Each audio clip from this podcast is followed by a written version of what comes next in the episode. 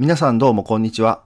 ほろよい Web3 は身近なネタを中心に Web3 トークをほろよい感覚でゆるーく聞いていただくポッドキャストです。お届けするのは Web3 業界で働く元井と塩原の2人です。さて今回は Web3 と Web3.0 の違いというテーマについて話していきたいと思っています。最後までぜひお聞きいただけると嬉しいです。はい。はい。はい。Web3 と Web3.0 の違いですねう。ん。何が違うんだっていう。一緒やん。ですね。Web3 っていわゆる Web と数字の3だけ Web3。うんうんうん。Web3.0 っていうのは Web と3.0まで書かれてる。うんうん、文字で言うとそんなところですかね。そうだよねこれ一緒のことだと思いがちだよねですね。うん結構、どっちも使われてますよね。いやーどうだ？でも Web3 っていう方が聞き慣れてる感はあるうん。でも俺は Web3 ねって言いながら文字は Web3.0 だったりしてますよね。ああそうだねそこに別に違和感は感じないねですよね。そう書いてあっても違和感感じず多分同じ意味だろうみたいなところが強いですよね。うん、うん特に違いが分かってないからねですよね。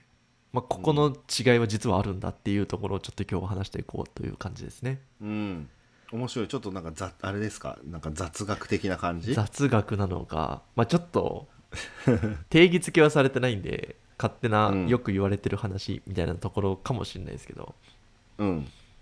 まあ、そこにも違いがあるんでちょっと使い分けをしていくべきかどうかはちょっと皆さんに任せますけど、なるほどなるほど。はい、いいテーマ。ですね、まあ、じゃあそもそも Web3、Web3.0 って言われてるけど、まあ、Web1.0、Web2.0 みたいな説明は多分もう聞いていただいてる人からするともう知っとるわっていうところだと思うんですけど。うんちょっとおさらいしていい？さらっと。さらっと。Web1.0 い Web1.0? わゆるこれはあのまあホームページみたいな一方通行で情報を得れるみたいなところから、Web2.0 で SNS みたいな、つえー、Twitter とか YouTube みたいなところが出てきて双方向にこうやり取りができる。なんでまあシェアリングエコノミーとか SNS みたいなところが代表的なうんうんうん。Web2.0 ですと。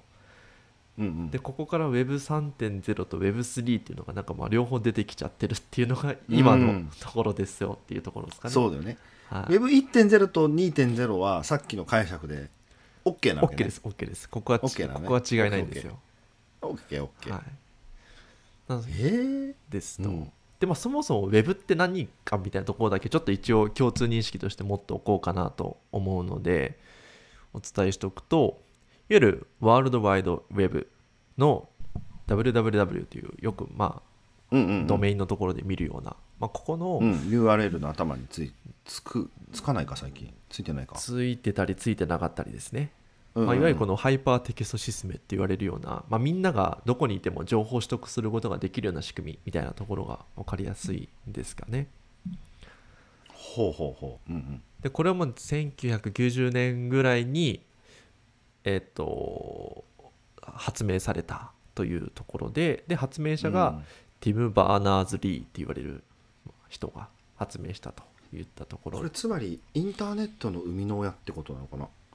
まあ、すまあ、インターネット、まあそうですね、インターネットとウェブ、うん、難しいところですけど、まあ、ウェブ、うん。ウェブというか、今のこのインターネットの仕組みがあるのは結構ウェブの力大きいので、もうほぼほぼこの人が作ったって言っても過言じゃないかもしれないですね。うんうんうん。まだ18 1990年なんだった90年、ね、89年、90年ぐらいですね。まあ、そこから Google とか出てきてみんなが見れるようになっていったみたいなところがウうんうんうん。ェブの世界なんですけど、まあ、これが Web というものですよと。じゃあホロヨ Web3 の Web3 は何だっていうのが次おさらいしておくとうん。これも2014年にギャビン・ウッドがいわゆるイーサリアムファンデーションのそういあーであ共同創業者共同創業創設者創設創業者ですね、うんうん。が言っているもので、まあ、ブロックチェーンに基づく分散型のオンラインエコシステムみたいなところが多分定義としてはよく言われてたりするところかなで、まあ、皆さんの認識もおそらくブロックチェーンを活用してアプリケーションとかそのインフラシステムとかを使っていろいろ使って作ると。っていういわゆるうん。NFT とか DeFi とかトークンとかもまあ全部そのもの Web3 の共通ん概念の中のうちの一つみたいなところですかね、うんまあ多分ここまでは多分皆さんの認識と相違はないんじゃないかなっていうのはあるんですけど、うんうん。まあ、ここで問題なのは Web3.0 ですよね。うん今のところ Web3 しか出てきてないね。ですよね。で Web3.0 っていうのは、これ最近ギャビン・ウッドが言ってるものとはちょっと違くいというか、全然違くてですね。ほ実はこれは、えっと1999年にもう Web3.0 っていうものは存在していましたと。あそう。はい、でこれはティム・バーナーズ・リーが言ってました。あそうなんだ。Web3.0 ってもう99年の時に言われてるんですよね。おおそうなんだへえ。だからもうワールドワイドウェブを提唱して10年後ぐらいにこの Web3.0 もその人が言ってるんですよ。言ってんの？そうです。うん。でこれ何かっていうとセマンティックウェブっていうような概念なんですけど。初めて聞いた。セマンティックウェブっていうのがあるんですよ、うん。まあ、このセマンティックウェブって何かというと、まあ、分散型とかトークンとか一切関係なくてですね。うん。あのいわゆるウェブって今僕らが見やすいようにテキスト化とか画像とか動画になって表示されてるじゃないですか、うんうんうん。だからこう YouTube で可愛い子も見れるし TikTok でお姉ちゃんも見れるし記事で。全部女の子や、でうん、記事で分かりやすくこうブログとかも読めるようになってるじゃないですか。うんうんうん。これはあくまでもぼ僕たちが読みやすい、見やすい、理解しやすいようにされてるだけなんですよね。人間主体のウはい。ェブ仕組みなんですよね。うん。でセマンティックウェブって何かというと人間だけじゃなくて機械も理解できるようなウェブ構造のことをセマンティックウェブっていうのが一番分かりやすくて。へ例えば具体的に言うと,、えー、とウェブにリンゴって書いてあったとするじゃないですか。えうん。でこれ僕らはリンゴなんでリンゴってわかるじゃないですか。うん。いわゆるフルーツのリンゴだな、ああの赤いリンゴだなとか、果物だな、なると思うんですけど、うん機械からすると、それがフルーツなのかどうかもわかんないし、赤いかどうかもわかんないし、どういうものかもわかんないじゃないですか。うん確かにそうだね。リンゴっていうテキスト羅列だけなんで、うん。それがどういうものを表してるとかっていうのがわかんなかったりするんですよね。うん。で日時だけ書いてあっても、まあ、1990年1月1日だけ書いてあってもこれが生年月日なのか何なのかも分かんないじゃないですか。何を意味する日付なのか分かんなかったり。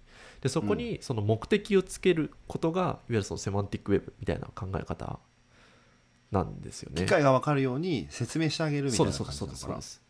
うん。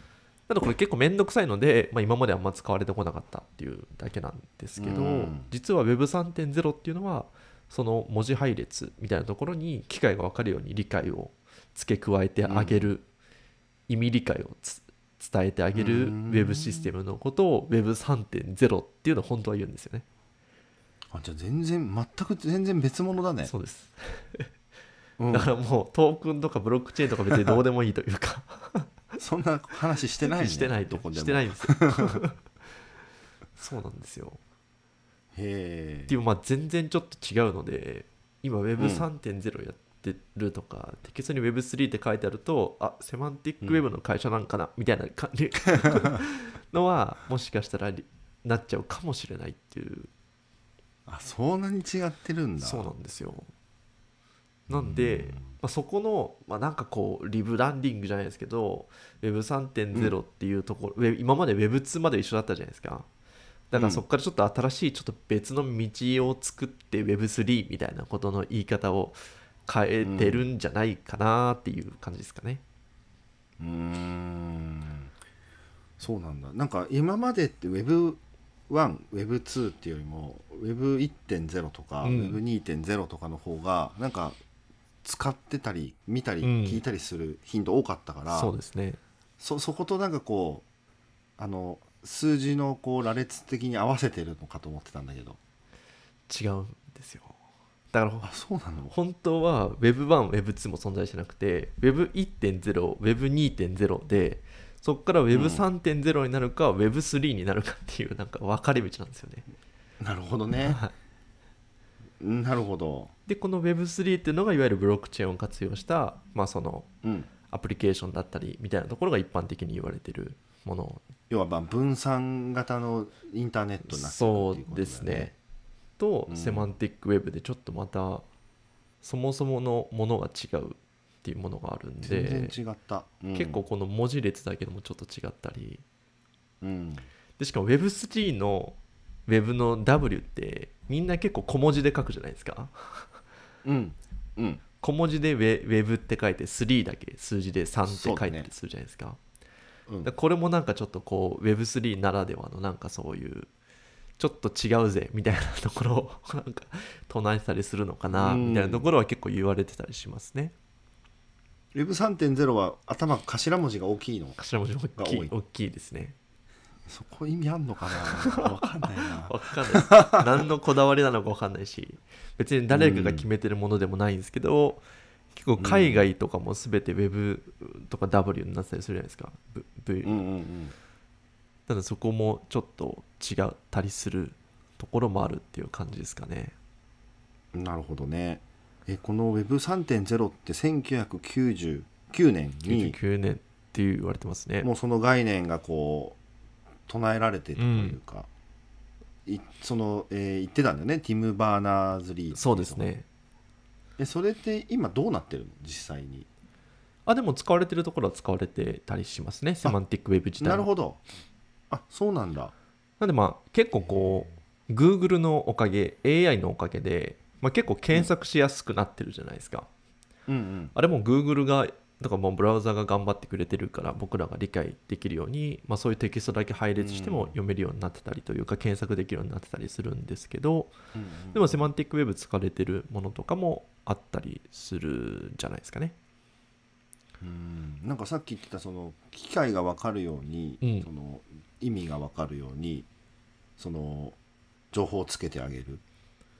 でなんかやっぱこうなんか AI とかのなんか基本的な基礎技術みたいな感じで使われてそうな気がしたんだけど。そうですね。まあでもセマンティックウェブの方が AI からしても嬉しいんじゃないですか？ほもともとの情報が。ううん。ちょっとその辺 AI 詳しくないんで分かんないですけど。なるほどね。はいでも今のうん。Web システムを使われてるところはありますね。ただなんかほとほとんど使われてないと思いますけど。あなるほど。へえ。ですね。そもそも Web3 って言葉自体が出てきたのこの12年2年とそうですね。だよね。ほぼなんか今までのブロックチェーンとかのリブランディングみたいな感じで出てきましたよね、うん、そうだよね。なんかこうあれだよね。国とかがなんかこう普及させるときになんかこういいなんか言いやすいそうですね。言葉をつくつけるみたいなうんうんうん。感覚に近いかもね。そうですね。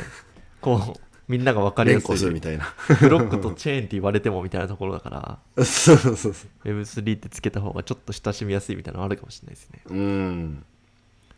そう誰かが仕組んでんだな、うん、多分どっかで、まあ、結構こう海外発信で日本で取り入れてくるみたいなところもあったりするので、まあ、なんかここは完全こう言われてるというかこうそういうふうになんかこうなってるよみたいなところうん、に近いかもしれないですけどね。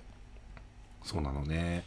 なんか本当いねこう一方通行のインターネットから双方向になって分散化になっていくみたいな説明って、ね、よく使うしなんか分かりやすいんでなんかもう自分の中ではもうその Web3.0 Web3 の方がなんかすごい日常にこう染みつついちゃってるね。そうですよね。普通そうだと思います、うん。ですね。ほろ酔い聞いてる皆さんもそうだよね、うん、絶対そうだと思いますね。うん。まさかよくわからないセマンティックウェブというものだとは。知ってる人の方が少ないかもしれないですね。いや知らないよね。でも結構次面白いのがあの、うん。Web3.0 を唱えてるティム・バーナーズ・ルイは結構こう Web3 は Web じゃないってずっと言ってるんですよ。あんなもの俺が言ってる Web3.0 じゃないんだぞっていうのを結構言ってる。全然違うよね そりゃ。結構言ってて。あもう、うん。アンチ Web3 なんですよいわゆる。あそうなんだ。そうですよ。もうイーサリアムの人間がブロックチェーンをやってるために使っててもう本当に残念だよみたいなことを ずっと言ってて。だから結構こうウェブじゃないみたいなところが結構よく言われてるんですよね。だからウェブ本来のウェブっていうのはもっと早くて安くて分散的であるっていうのがもう理想であるけど、うんまあ別に早くもないし高いよねみたいな 分散型だけど、みたいなところが、まあ、ティム・バーナーズ・リーが結構こう首をかしげている。ああなるほど。まあまだその進化の途中と捉えるかどうかそうですね。なのかうね、ん、だと思います、でもこのじゃあティム・バーナーズ・リーは何をしてるかというとこの人も Web3 の概念に近しいというか Web3 の概念のところ自体は活動としてはすでに今まだまだ現役でしていて。うん何してるかというとあのディセントラライズウェブみたいないわゆる分散型のウェブシステムみたいなところを作ってるんですよ。うんなるほど。ちょっと似ているね Web3 似ているというか概念と。Web3 の概念のうちの一部というかもう中心となるところですね、うん分散型みたいなところのウェブシステム。中心でもありなんか包括することでもありみたそういなですね。うん。でちょっと前にあのツイッターの創業者ジャック・ドシー同士もあの、Web3 じゃなくて Web5.0 だみたいな話を前に言ってたりしてたんですけど、いわそうね。うん。ゆるこれはトークンとか一切抜いた Web3 のが概念というか。いわゆるクリプトを除いた Web3 の概念、うん。いわゆるこう分散型型みたいなところが中心となるものがいわゆるこれからやっぱ必要だみたいなところがジャック・ドシーもこの、えーティム・バーナーズ・リーも言ってたりするところでうん。2人ともそこに向けていろいろ活動してたりするっていう感じですかね。うん。だから結構、えー、とソリッドって読むんですかね。ソリッドって言われるようなプロジェクトをすでにティム・バーナーズ・リーは動かしていて、うん。えー、とこれは自分のデータを自分で持とうっていう 仕組みですね。もう Web3 やん。そうなんです。よただイーサリアムとかは結構批判してたりするんでちょっとまたそのちょっと裏側の仕組みシステムまでちょっとまだ僕は把握できてないですけどなんかそれはブロックチェーン使ってるかどうかみたいなところはあれなんですけど多分おそらくブロックチェーンを使ってないのかもしれないですね。うーん。であの使わないでできるんだ。うん。うんうん。なのでその個人のデータを自分で持とうみたいな。いわうんゆる SNS の ID とか認証システム。SNS の。なんかその個人のデータをもうウォレットみたいにノンカスタでやるんで 持とうねみたいな。ことをずっとプロジェクトとして実はやってたりするんですよね。うんうんうんうんうん。なるほど。でこれも、そういうことうねん、結構なんでちょっと前の回で DIDVC 話したじゃないですか。やったね。うん。あれと多分多分というか概念というか進んでいる方向としては一緒、うんうんうん。うんうん本当なんか純粋な分散型のインターネット作りたいみたいなそうですね。感じなのかな。だとななんていうんだと思います。ちょっと難しいんだけど表現うも、ん。だと思いますね。だから結構あとうん個人的な感想で全く分かんないですけどティム・バーナーズ・リーはそもそも1990年にウェブを発明した時にうん。こんなにも中央集権になる仕組みだとあんま思ってなかったんじゃないのかなとなるほどね、うん、思ってます、だから結構ウェブあえー1.0で回し出してあこれやばいみたいな、ーうん、全然違うぞと。全然ちょっと当初のインターネットとはちょっと違うぞみたいな、うんうんうんうん。思い描いてたものが違う。こんなになんかビッグデータの世界になるとは思ってなかった。だからちょっと分散にしないと、みたいな。本来のインターネットはこういうものだっていう方向に再度やっぱ分散型に動いてたりするっうんていうのかもしれないなっていう。ただまあ、うん、なんかそんな気もするね、うん。まあ賢いんでそんなん全部分かってたかもしれないですけど。でもその辺はちょっとわか本人しか分かんないですけどそういうこともあり得るかなとも思ってます、うん、ありそう、うん。うん。でもやっぱりこの Web の当初の Web を唱えた人もうん。いわゆる Web3 っていうものよりかはその概念である分散型みたいなところは Web には必要であってゆくゆくそうなっていくからその人も動いてるし、Web3 のプロジェクトも、まあ、トークンとかもちろんあるんですけど分散型みたいなところは結構こうみんなが動いてたりするところじゃないですか。そこに向けて、うん。うんうん。そこに関しては一つこうベクトルとしては一緒に向いてたりするものではあるのかなっていうのは思いますけどね。確かにそうだよね。うん。まあ Web3 の世界もなんか分散型と言いつつ 愚かな人間が使ってなんか？こう富が富の集中が発生したりとかねですね。なんか思ってる方向に進んでないっていうのも確かに同じようにあるしね、そうですね。うん、なんか結局似てるのかなみたいな感じもするよね。そうですね。Web3 を知れば知るほど Web2.5 ぐらいになんかこう戻り戻っちゃうというかいや難しいねそれでもなんかマスアダプションの話もこの前したけどあれもあってなんか2と3をこう明確に分ける必要もなくて、うんそうですね。なんか混じり合った2.5ぐらい平均的な、うん。みたいなのでどっちも使えて使いやすい方を使うみたいな世界観の方がなんかいい世界なんじゃないみたいなですね。最近ちょっと思うようになってきちゃったよねそうですなかなか、まあ、みんなが幸せになるとそっちの方がやっぱ使いやすいしみたいなところもありますよね、悩めるところだよねだからまあ Web3 はやっぱ DeFi の世界がよく Web3 って言われてたりするのでそこはやっぱトークン絡めたものが結構 Web3 感はあるんですけど、うんそこを取っ払った世界の分散型みたいなところもみんながやっぱジャック・ドシーもティム・バーナーズ・リーも動いてたりするんで、うんうんうん。これがまあどどうなるかはちょっと分かんないですけど。うん。なるほど。いやでもなんかあのなるべくしてなってるよねやっぱり。分散化しが進んでるのはもう本当あらゆるもので進んでるから。そうですね。うん。確かに。でね。ここでプラスでサイニック理論って知ってますか？あのなんかね聞いたことある気がするのよこれ、サイニック理論ですね、うん。これもでもちゃんと分かってない、うん。もう一回聞きたい。未来予想図ですよ。天才ですこの人。ドリカムじゃないよね。それ2ですから。そっか。それ2ですこれオムロンっていう、まあ、日本代表する企業のえーっとあのー体温計とかあ体重計とかああいうね医療機器メーカーかなそうですね。モロンってね。の、た創業者、うん。えー、とがいるんですけどその人が1970年の時に発表したものですね。うん。でそのサイニック理論でうん。すごいのが、いわゆるこううん未来予想図で情報化社会にこれからなっていくとか工業化社会になるとかいわゆるそういうのをインターネットが出てくる前の1970年の時から言ってたという。ドラえもんじゃん。そうそうなんですよ。未来から生きてる。